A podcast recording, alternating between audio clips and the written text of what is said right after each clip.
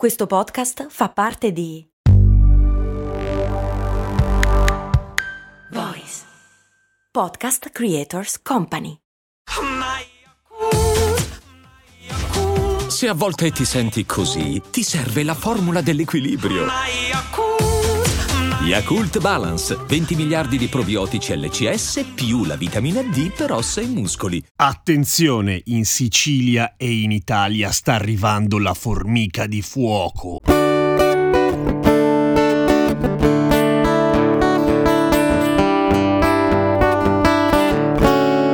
Ciao, sono Giampiero Kessler e questa è Cose Molto Umane, il podcast che ogni giorno ti insegna qualche cosa sette giorni su sette. Allora, che cos'è la formica di fuoco? È una formica... no, no, non è fatta di fiamme, è una formica che si chiama così perché punge e fa molto male. Non è questo il motivo per cui sono tutti allarmati e per cui continuano a uscire notizie sulla formica di fuoco in realtà, è perché la formica di fuoco fa una serie di casini. Intanto è una specie invasiva che arriva da altrove, adesso vediamo da dove. Adora insediarsi nelle apparenze apparecchiature di telecomunicazione e spaccarle perché ha l'animo sabotatore e soprattutto è antagonista delle altre formiche e mangia un casino di cose che ai contadini non piace che gli vengano mangiate, tipo i raccolti. Da dove arriva la formica di fuoco? Allora, quella che c'è in Sicilia, secondo gli esperti e secondo gli esami del DNA, arriva o, o dalla Cina o dagli Stati Uniti, che sono tipo due posti completamente diversi del pianeta, ma vabbè, chi se ne frega. Negli Stati Uniti, dove spacca tantissimo perché è molto moda, in realtà è arrivata anche lei dall'estero. È arrivata dal Sud America tra il 33 e il 45, importata da dei cargo battenti bandiera liberiana e si è insediata a Mobile, in Alabama, dove ha iniziato a fare un, un sacco di casini. Primo fra tutti il fatto che le piace un sacco fare l'amore e si riproduce a una velocità allucinante. Così gli americani che di solito le cose le prendono abbastanza tranquilli hanno iniziato a sganciare letteralmente milioni di tonnellate di pesticidi con dei B-52 dismessi della seconda guerra mondiale perché hanno deciso che la, proprio la formica di fuoco non, non, non gli piaceva per niente. Volevano farla fuori. L'hanno fatta fuori? No! Hanno fatto fuori un sacco di altre formiche, hanno fatto fuori un sacco di pesci, di uccelli e di mucche bestiame perché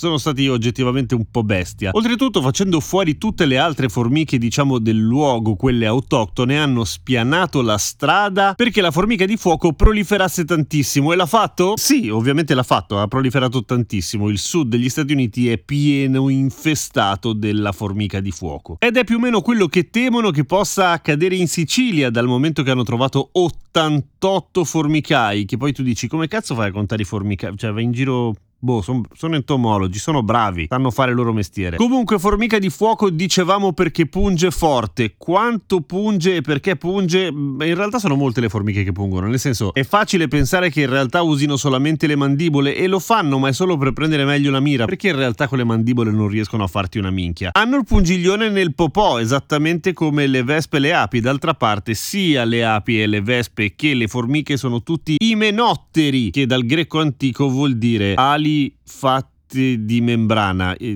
ptera, ali, imen, proprio come l'imene che vorrebbe attestare la verginità degli umani, anzi delle umane, e invece non è un cazzo vero perché la verginità non esiste, ne parliamo nella puntata di domani. Ecco, vuol, vuol dire che hanno le ali fatte di membrana, anche perché di ciccia le ali non possono essere fatte. E voi direte, ma le formiche non hanno le ali? E invece sì, ce le hanno, solo nel momento in cui devono colonizzare altri terreni. E lo fa la formica regina che esce, vola vola via, trova un posto che le piace, si toglie le ali letteralmente e entra sottoterra e fa un po' il cazzo che le pare perché è una regina, voglio dire, non è mica, che ne so, una formica sindacalista. Quindi siamo tutti fottuti? Stiamo per essere invasi dalla formica di fuoco? C'è un insetto antagonista della formica di fuoco molto molto specifico solo sulla formica di fuoco che eh, appunto vive come lei originalmente ai tropici ed è la mosca foride che ha questo viziaccio orrendo di depositare un uovo uovo sulla formica di fuoco, l'uovo si schiude, esce una bella larva che entra nella formica, la svuota completamente da dentro e